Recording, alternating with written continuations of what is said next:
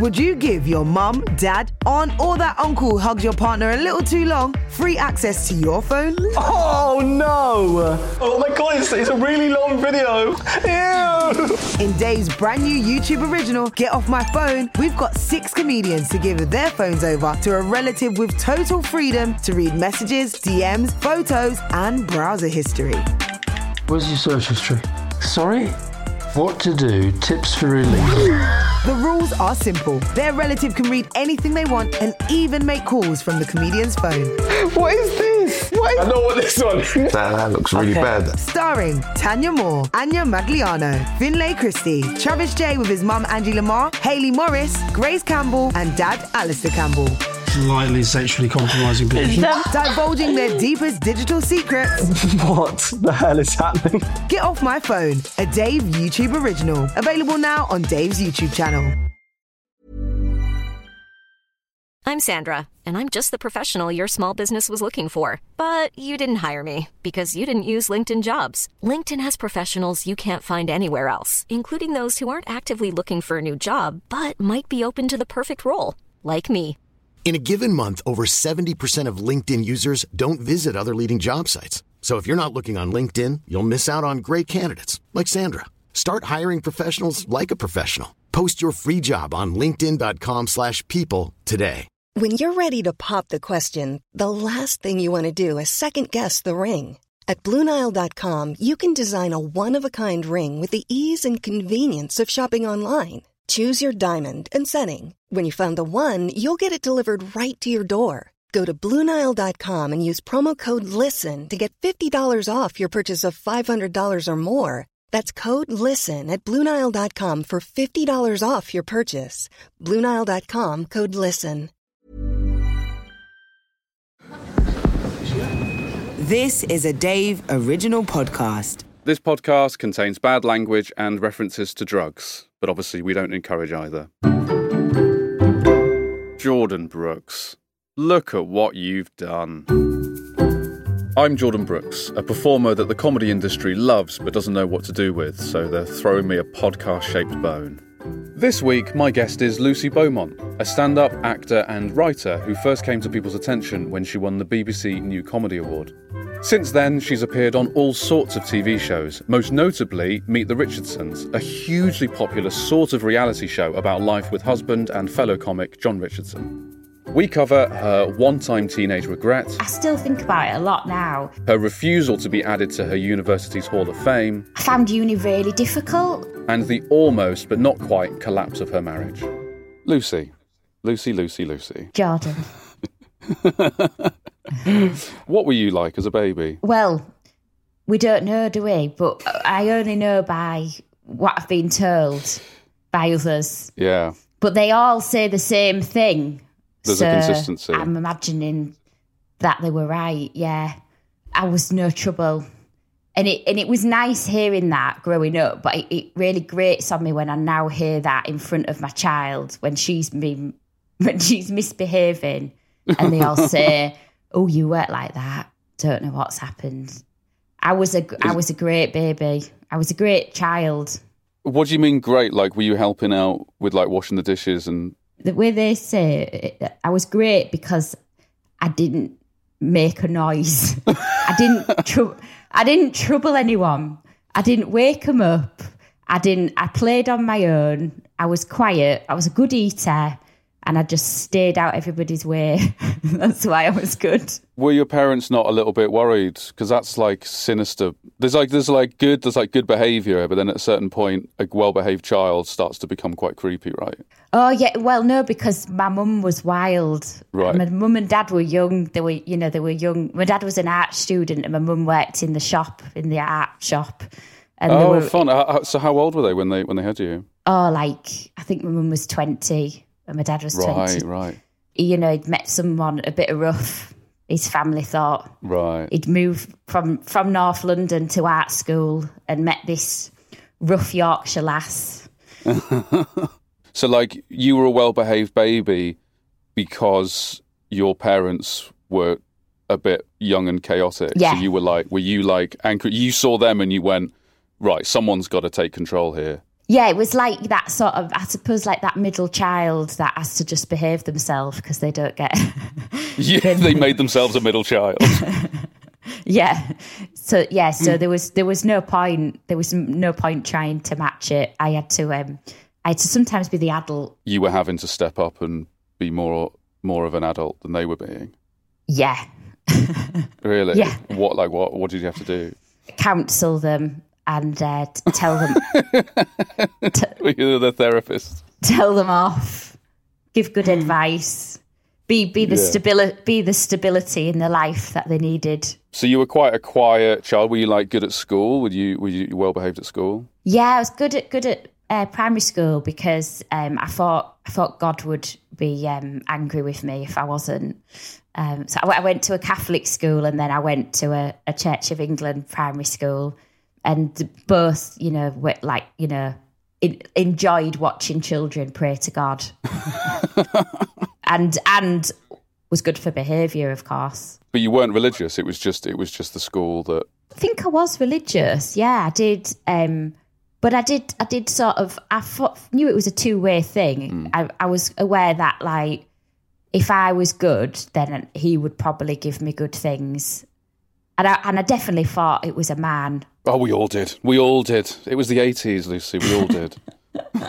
But I watched Annie a lot as well, so like did think that like a, a, a big white bald man would probably save me at some point.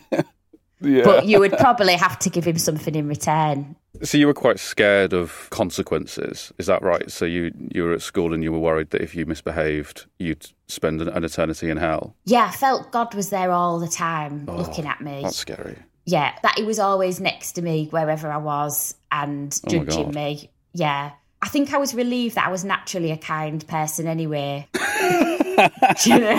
What a relief! Yeah, so when I did kind things, I would think, he knows I'm being kind. You know. Oh, did you actively do kind things? Do you remember anything especially kind where you were like, "Oops, I'm going to heaven, going to heaven yeah, for think, that one"? I think just a nice person. But equally, I remember doing some not nice things as well. Oh, tell us about that. I still think about it a lot now is when we went swimming and we all you know put our swimming costumes on um you know before we left the house like underneath so you didn't have to get change in front of every, anyone Mm-hmm. but I forgot I didn't bring knickers Right. and um and so I, I stole another girl's knickers and put her knickers on and and obviously she was like where where are my knickers and then she couldn't she didn't wear knickers for the day they didn't have any in the office and like the like the boys knew she wasn't wearing knickers You're going to hell. Sorry to tell you this, but that'd be such a shame, wouldn't it? After you've gone, you're heading up to the pearly gates, and it's like all this list of good things, but then they go, "Yeah, but that knicker thing was really bad, so yeah we can't." and she became quite promiscuous because she was very well developed and i oh, always, Oh, this is horrific. and i always thought this is my this is my fault This is my fault. like some sort of like, like a pimp or something almost like She's scrambling around. She's looking through her bag. That search goes on for like an unbearably long length of time, and you go, "Oh no, I've done a bad yeah. thing." the teacher sat us all down and said someone's Oh. taken her knickers. Put your hand up if it was you. I'm going to give you a chance. She's crying. And you, you sat there and did nothing. as at the end did nothing. But she was a bigger girl than me. They didn't fit me very well. So i had to be really discreet when, when i was trying to pull them up all the So time. holding them up all day. I think that's why no one thought it would be me either, because I, I was half her size, you know. Okay, well that's horrific. Uh, Okay. But but you think about it still today. Yeah, I think about it a lot. And you know, when Facebook started up, it rivaled like Friends Reunited. So it was very much like this is to get in touch with friends that you haven't seen for a long time. And I got in touch with her and apologised to her and said, Look, it's been on my mind for years and years. I need you to know I stole your knickers. How many years later was this then? 2004, 2005, something like that. So how long had it been since the knickers since, since oh Knickergate? gosh, since the nineties, like ninety four. So like, Wow, it's talking like ten long. years. yeah, And what did she say? She was really like blasé about it. She was just like, okay, right, yeah, I vaguely remember that. Don't worry, hope you're all right. It was like a bit of an anticlimax almost. You almost want her to have been more upset. Yeah, I think so. well, bothered me more than it's bothered her, obviously. Yeah. Well, you want your apology to pack more punch. You don't want someone to just shrug off something that you've been worrying about for a decade. Yeah, and I was prepared if she wanted to go to the sun about it or something like that. You know, like I was prepared for it. I'm sorry to hear that. That's the worst part of it, actually. That is the worst part of it. I know. I know. What were you like as a teenager then? When when you hit sort of when you hit like puberty, what what happened? Um, it was quite a rough school, my school, where you're sort of like, it wasn't the roughest because it was just outside of Hull, but it was had that sort of like fighting mentality, you know, where it was like, it was about sort of being hard. Who was the cock? Who was the cock of the school? Yeah, yeah, I So had you- that in mind. You actually build mechanisms to stop yourself getting beaten up, don't you? It's like, Mm. I was so worried that I'd be next, you know, because they'd, they'd all sort of put a ring around you in the on the field, and yeah, and I don't know if it's character building or if you could have done without it. I'm not, I'm not quite sure. I'm, It might build a character, but just like a really shit one. Yeah. It's like a shit, shit one dimensional character. yeah, probably. But I was, I was protected in the early years because the older girls, you know, because obviously like the 16 year olds, you know, a lot of schools, a lot of girls are ready to have a baby at 15, 16. They're, they're broody. yeah. They, you know, they, they, because I was like a child, they basically picked me up one day in year seven and didn't put me down. And I used to go around on their hips, they just carried you around. Carried like me sleepy dog. around, sat on their knee. Yeah, I was like one of them designer dogs. And so Sitting in their handbags. it was like being in a women's prison. No one touched me. Wow. You know, so I was like untouchable because it was like I hung around with with the older girls, but then they left. You know, to have children, and um, and then it was just it wasn't until uh, the day, the day I left school that um I was told that actually I was probably ready to have a relationship. and then I, and then so when I went to college, I really embraced being a teenager and started to sort of like look at a bit older and mm. you know, and it and it was like the first time it was on the cards then that I could actually have a relationship with a boy. I rebelled and I me and my friends hung around with a group of lads that were notorious troublemakers and we just had the best times of our lives really. Just How old were you then? went from being sort of 15 and that carried on like all through college and um yeah it was just really hedonistic. Just did every drug under the sun just really expanded my mind really um had amazing conversations and went to like incredible raves and just loved it. Just like really liked really liked because I, I liked not drinking. I liked dancing all night and I just think it was amazing. I just I just felt I was always around people who were like quite spiritual and just was looking for a bigger meaning and mm. I, I, you know and it just made Hull seem like an exciting place to be, you know, because I think Pat, you know, yeah, it just yeah, I think it was just amazing. Hard House and Acid House was felt like you were in a club, you know. I just loved it. From Friday to Sunday, not sleeping every weekend. You just didn't Yeah. sleep. You just like everything was like waiting for the weekend again. Yeah, it's just amazing.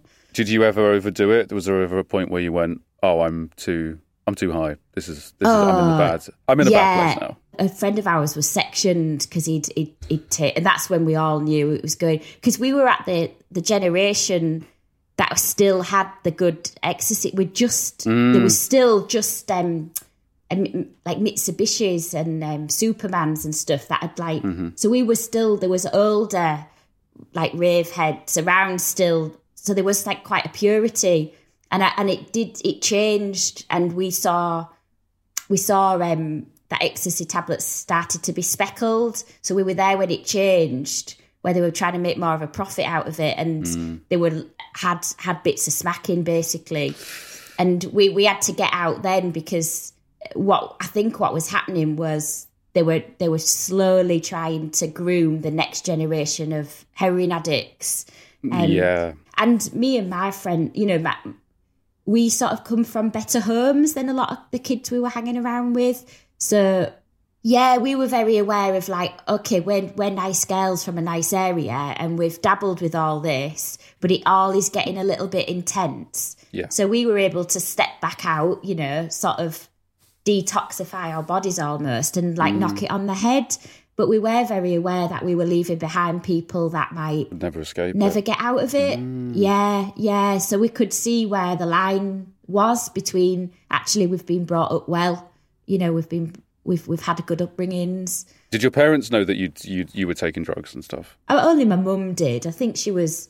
Yeah, I think there was a point at which she was worried, but I think they could see that like we got out of it as well. You know, hmm. Wh- when when when it was yeah before it got a problem.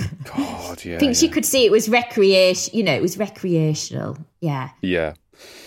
Seeing who grew up in that period and, and seeing how much it shredded their like emotional state. Yeah. Um, made, it made a lot of people like it broke a lot of people's minds. I think in ways that they never recovered from. You just don't think about it at the time. Of course, of course you don't. You you know, no one's thinking about, particularly at that age. You're not thinking about the long term consequences.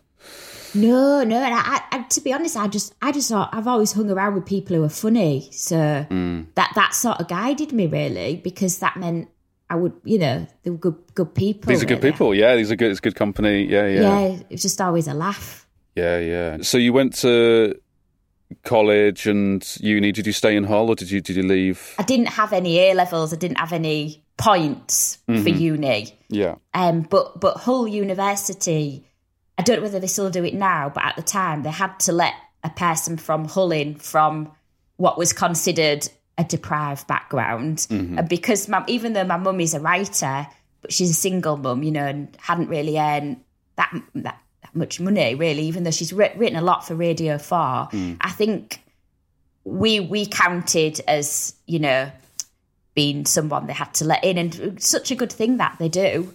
Um, so every course they let someone in from from Hull who hasn't made the the grades, but is showing a, a you know a, a passion for that subject. That's cool. So I was I felt really lucky about that, but it was awful. And they do this is the mad thing that I'm I've always sort of wanted to tell them at uni, you know, at the uni that it's good that you do that, but then you have to support that person because I was suddenly um they were lovely. They, I had a really good year group, but they all had been because they'd got the maximum amount of points. They'd all got four A stars at A level.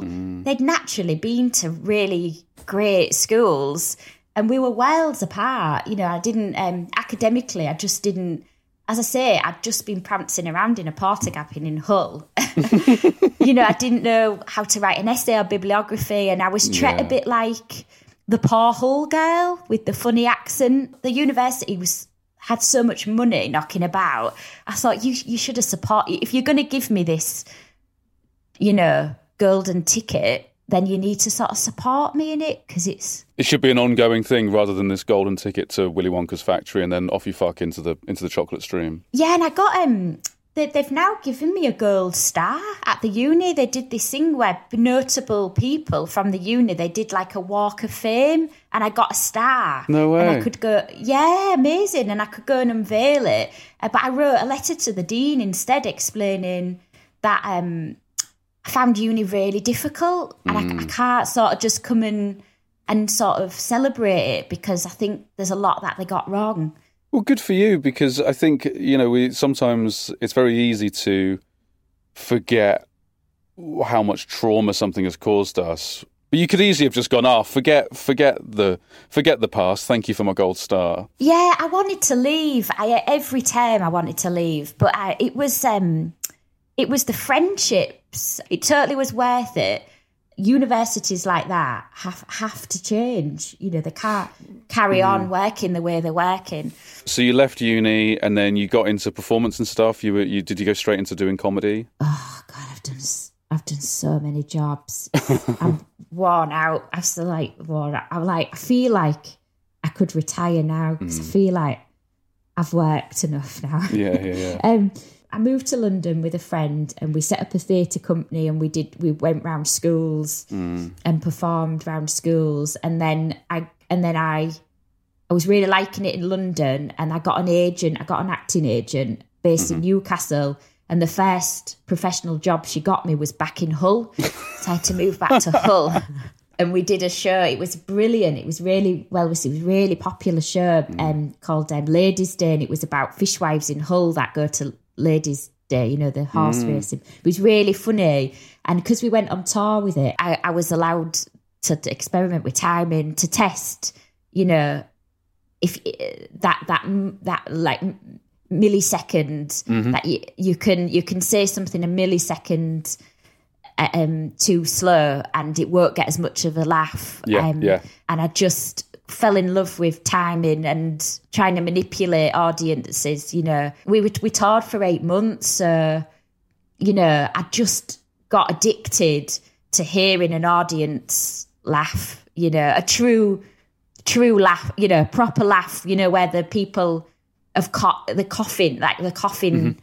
The crap out of the lungs. Yeah, that's yeah. my favourite laugh, you know, where someone hasn't laughed for ages. And you can actually, well, you'll know, Jordan, you can actually hear them clearing the lungs out. Yeah, yeah, yeah. You can see them clean- cleansing themselves, getting just like barking the sadnesses out of their body. Yeah, yeah, and the laughs that you don't hear, but you get to just pick up on the light, you know, by the lighting of people wiping their eyes. That whether you know, uh, oh, there's just that mute. I mean, I know I can only, you know, some people you just couldn't talk like this to, um, and probably a lot of comedians you couldn't talk like this to because you just sound like you sounded self-indulgent. No, not at all. The music of laughter, you know, um, that's what because I was in theatre, you know, so um you know, I've, I've only, you know, I've- I've not done it on a big scale. I've only done regional theatre, but I just fell in love with, with, with, with that really. So, did anyone say to you, "Oh, you should do stand up," or did you just you just sort of started to think, actually,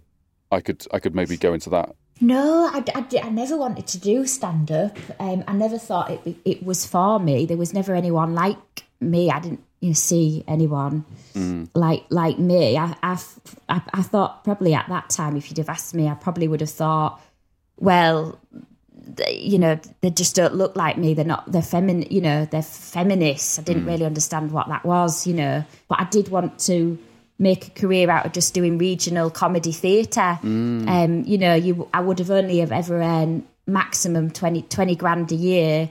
And I was, I, that's what I thought my life would be. I would live, you know, probably always rent, never drive, hmm. live in Hull or, you know, Salford, or, you know, somewhere cheap, but I would just do four plays a year because that's what everyone around me was doing. And the recession hit and theatres just closed up or stopped making new work.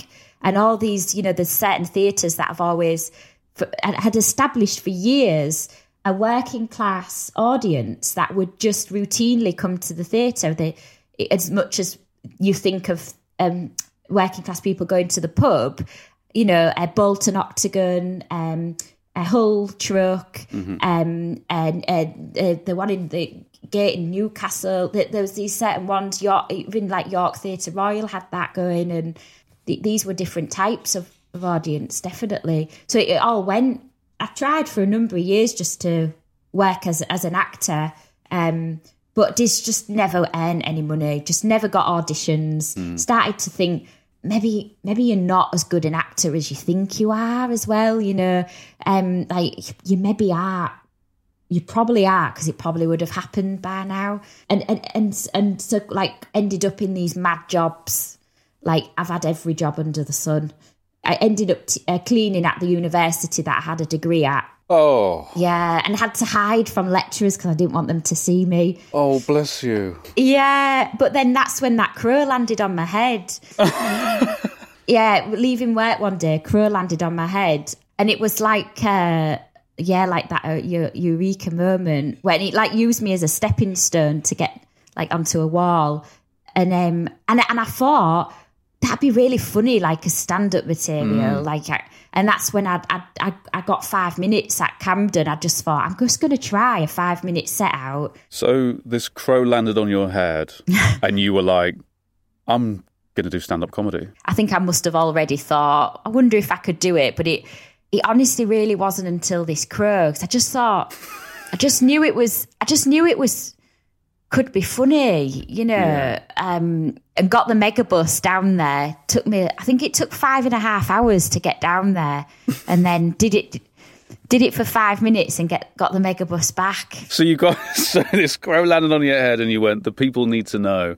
So you got on a coach, you went down to Camden, and you told them the crow story, and then went home. Yeah, Did they? Did they? Did the audience like it? if that had gone badly, I would definitely never have done it again. I, I, I would have been so humiliated. Hmm. But they just was a bit confused. They just, I mean, when I'm saying confused, that's probably like, that makes it sound like they were wrong to be confused. That I just don't think they quite got what I was trying to do because it was summer and the windows were all open. It was above the Camden Head. Oh um, Well, the first thing I, I tripped up as over the mic cable as I went as I got on stage, which they thought was um, slapstick. Oh my god! Um, so they they they laughed. They, and know. they wanted more of that. Immediately wanted more of that. Well, then I thought I'm going to have to be like a character to make up for that laugh. Yeah. And also, what I done was I took my handbag on stage with me by accident because I had it in my hand, and I thought I'm going to have to keep doing that for more. Yeah, and then basically because they had the windows open, I went to open my mouth, and a massive car horn went off, and it looked like I'd done it with my mouth. I got a round of applause.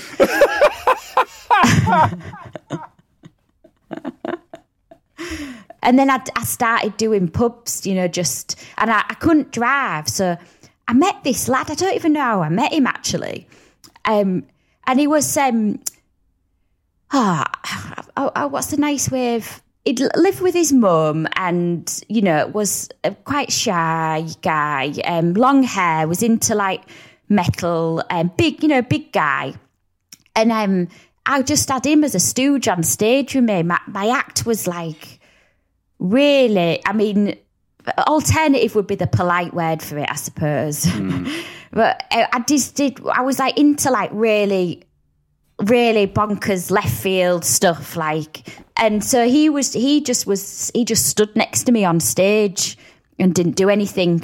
And he had a handbag as well what I was using him for was a driver. I needed him to drive us, and then he and then he was saying we was a double act, and I was saying no because if I make it big, I aren't going halves with you because you don't do anything.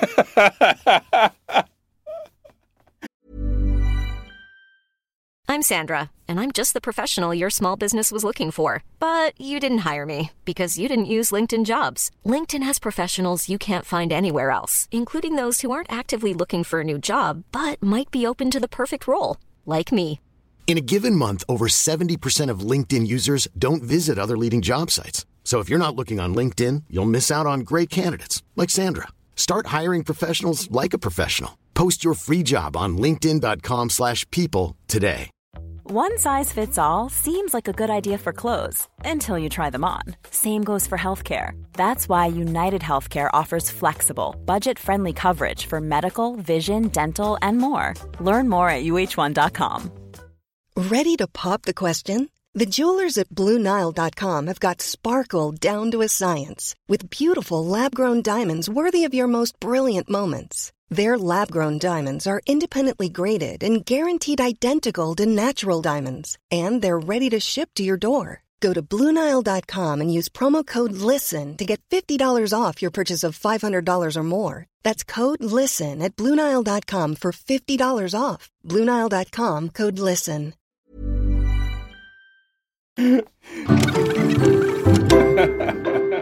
Now, Lucy, by 2035, you'd hit series 10 of Meet the Richardsons. how do you manage, or how did you manage to separate your relationship as depicted on screen from the real relationship you were having? what we did, we we stayed together, but we we separated in the house. So we built um, we divided the house basically. Right. Um, I got a bit more house. Jon got a bit more garden, and we put a brick, brick wall in. yeah. Um, and but with a like a window, you know, like a serving hatch. Mhm. Um, so we would still talk to each other through that. So you were having really nice chats through the through the hatch to maintain No ar- arguments connection. through the hatch. Oh, arguments through the it- hatch. Right. It's the arguing we have to keep, keep, you know, keep keep going like a muscle, you know. That must like mess with your head a little bit, though, right? You're No. you're like you've separated. No, not at all. No, no, it was amazing because we had to because we could have been working together that long. We had to separate fact from fiction because um obviously, like as you'll know, when we got to about series eight or nine, and we both started having affairs with Anthea Turner. Mm-hmm. Mm-hmm. So um, it all got a bit weird anyway, you know. Did either of you know that? Because obviously you both knew that there was something going on, right? That you both knew that there was another person in in in each other's lives. When did you discover that you were both having an affair with Anthea Turner? When I caught Jon in a blonde wig and high heels, and he said, I'm Anthea Turner. And then Anthea Turner came out of the bathroom and said, No, I'm Anthea Turner. And then I, obviously it was quoted in The Sun, wasn't it? That then Yeah, I yeah. went, No, I'm I'm fucking Anthea Turner. Yeah, and at that point, I wasn't actually fucking Anthea Turner. Yeah. But once I'd read it in the Sun, I thought I probably will. But the sad thing is, is when we did sleep together, I thought of Jon the whole time. But you thought of Jon in the blonde wig. Yeah, so then it's like, what do I like? Do I like Anthea Turner? Mm. Do I like Jon looking like Anthea Turner? Or actually, is it because I look like a young Anthea Turner? I actually like fucking myself, which, you know, they say is a thing.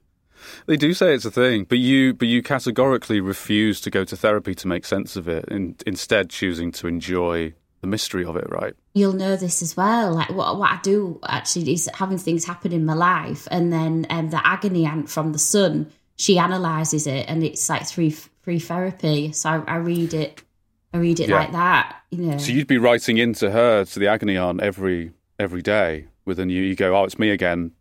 Do you think I'm trying to fuck myself or Jon? their therapist would analyze it. Mm. I actually found it quite useful listening to her take on my life. Yeah. Uh, a bit like reading a horoscope, you know. But by series ten, it had sort of become it becomes sort of like indistinguishable from the only way is Essex in terms of the sort of trashy big storylines, uh, the sense that none of it was quite real. Yeah, just it's a shame it ended like that because obviously we ended up becoming like the Krankies, didn't we? Really? I mean, Mm. young people don't know the Krankies when they want to sort of reference something sort of hideous, sexually hideous. They now record, you know, they, they now sort of um, say, "Oh, the Richardsons," you know, Mm. because. I mean, I I regret the surgery I had. I do, I do regret it, but Top to toe in one in one swoop. That's it's a lot for the body to take. Yeah, I went sort of cartoon like, didn't I? But um, you know, I like Dolly Parton and what she's achieved. I mean, it, it worked for her, didn't it? Yeah, it did. It did. Um, you carried on living in the same house, divided by a brick wall with a hatch. Yeah. Um, and you, you actually both, I mean, you both stayed there until, until, until you died, right? I mean, you still, you were there, you were there for, for, for, decades. Yeah, same house. Um, left the brick wall up. Just put uh, another door on, so if we needed to, we would sort of go go to Mm. to the door to, to see each other instead. Yeah, Yeah, that's But- very sweet. But that brick wall um, has always been there anyway. You know, in in our heads. Exactly. It's sort of it's a it's a it's a mental one, and that you know that you can never chip that away. That's that's grade two listed. Oh yeah. That's not going anywhere. No, Yeah. totally. That's like those um, composite doors. You know, Mm. they're, they're not going anywhere. Yeah. Yeah. So you put a lot of uh, your time and energy and money into establishing your own university. Can you talk me through what shape that, that university took? Yeah. Um. I mean, mainly, obviously, that there was a the, the money laundering thing was true. It was. You're happy to confirm wa- that now. Yeah, it was true. Mhm. It was true, and it it was you know total uh, involvement with a with a cartel Mm. group. Um, again, you know, I sort of like romanticized it was going to be like the craze in the sixties, and Mm. it and it wasn't. Yeah, it was more like the craze in the noughties. Dead. Yeah, yeah, but do you know what? somebody's got to do it. So the, the, the uni was eventually uh, demolished, wasn't it? You you personally took a bulldozer to it one morning on a whim. The cafe failed its uh, hygiene certificate, so actually, that that was how it actually went in the end. Bizarrely, Yeah. I mean, there was all sorts of things happening there, but that is what that was the demise of it, and we could, we couldn't keep open without a cafe. Uh, how bad does the hygiene level have to be that it that it, it's imme- that the building is immediately called for its demolition? It was bad. It was bad. I mean, I think I think they said, I think they said like it, it's akin to, to to syphilis. Yeah, That was sort of people were getting ill. syphilis, Yeah, the syphilis Yeah. kitchen. People were getting very very ill. Yeah, Yeah, yeah, the food. Yeah, that's a real shame. But you eventually sort of um, retired back to your back to your house with Jon, and you said you said that you di- you both died in in misery. But I'd, I'd like to go into more detail with that. Can you can you talk us through how you how you died? Um, yeah, I died um, quite peacefully, actually. Um, I was watching um, a film, um, a nice film, a film I was in, actually. I'd watch it a lot, um, basically to see when I had a mouth, because it was, it was my mouth that collapsed first. You know, like a drawstring bag. Yeah, I missed having lips, so I Yeah. used to watch that, and and and also that you know, just my speech went as well, which Mm. isn't it? Isn't that's always the way? Isn't it the thing you were most sort of Mm. um, known for? For talking is the thing that first you can't do, and that, and that's really why those last few years Jon enjoyed. You know, Hmm. um, we would hold hands, and I, I wouldn't be able to speak Mm. very well, and he liked that. He just liked uh, a company of another presence near him rather than me talking to him. So we, I, we- I was just watching a film, Hmm. and I just said, um, "I'm just going to go get a cracker," and I got up and and and died, died on the spot. And um, I mean, you will know uh, rigor mortis set in, Mm. and uh, so I was bent over actually. Well, just just a bit of fluff on the carpet, and at that moment I died. So rigor mortis set in, and what what was unusual because I um because I had done a lot of yoga, my back was quite straight. So as I bent over, my back created it almost like a table, and the, and Jon just came in, put a tablecloth over me, and um, a vase with daffodils because it was in March.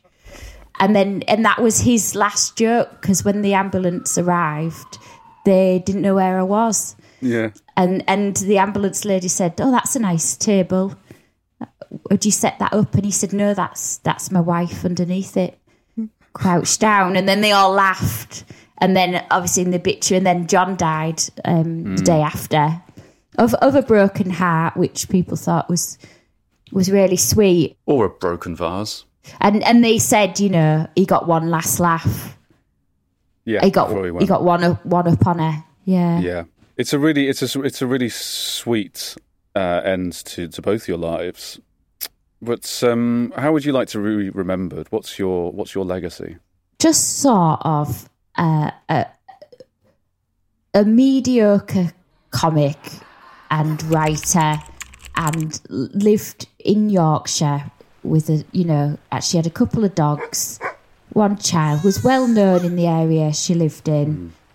Did a few charitable things, not too much, you know. Sort of spoke out couple of times about, but nothing anyone would really remember. Other sort of level of notoriety that people would say, "Oh look, there's Lucy Beaumont," but not so much that they would come over for a picture. yeah, like um, pleased to see you, but won't probably go home and tell anybody. Yeah, That sort of like just coasting through. yeah. There she is. There she is. Oh yeah, yeah, yeah. That's There that. Um, that's what's the name. Lucy Beaumont. Look at what you've done. Thank you. Lucy Beaumont there, who'll be forever remembered as the Isaac Newton of comedy after she had the epiphany to tell jokes for a living when a crow fell on her.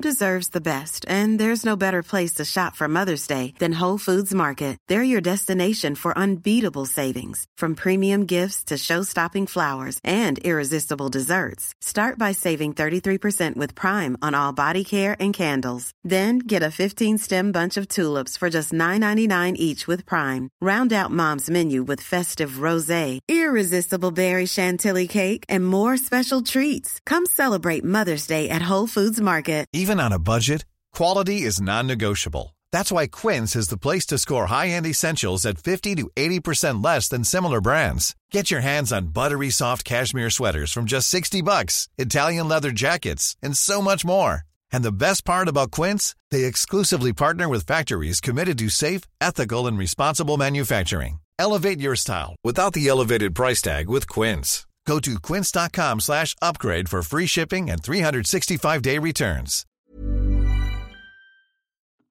Have you ever wondered what it'd be like to nose around a comedian's house, take their stuff, and see how much money you can make by selling it? No, that's a pretty niche thing, to be honest. Bit creepy, really. But that's the premise of Dave's brand new comedy podcast, Hard Sell, with me, Josh Jones. And me, Darren Harriott. We're going to travel the country, visiting the homes of different comedians, chatting about their spending habits before grabbing one of their favourite possessions and giving ourselves one week to try and sell it for charity in a competition to see who can raise the most money. It's a right laugh as we get to meet amazing funny people like Kemah Bob, Joel Dommett, Ria Lina, Ivo Graham, Josh Pugh, and lots more. But also sort of like an incredibly stressful cheese dream where we're trying to shift what are essentially stolen goods against the clock. it's bonkers. Hard Sell with Josh Jones and Darren Harriott. Available now wherever you get your podcasts.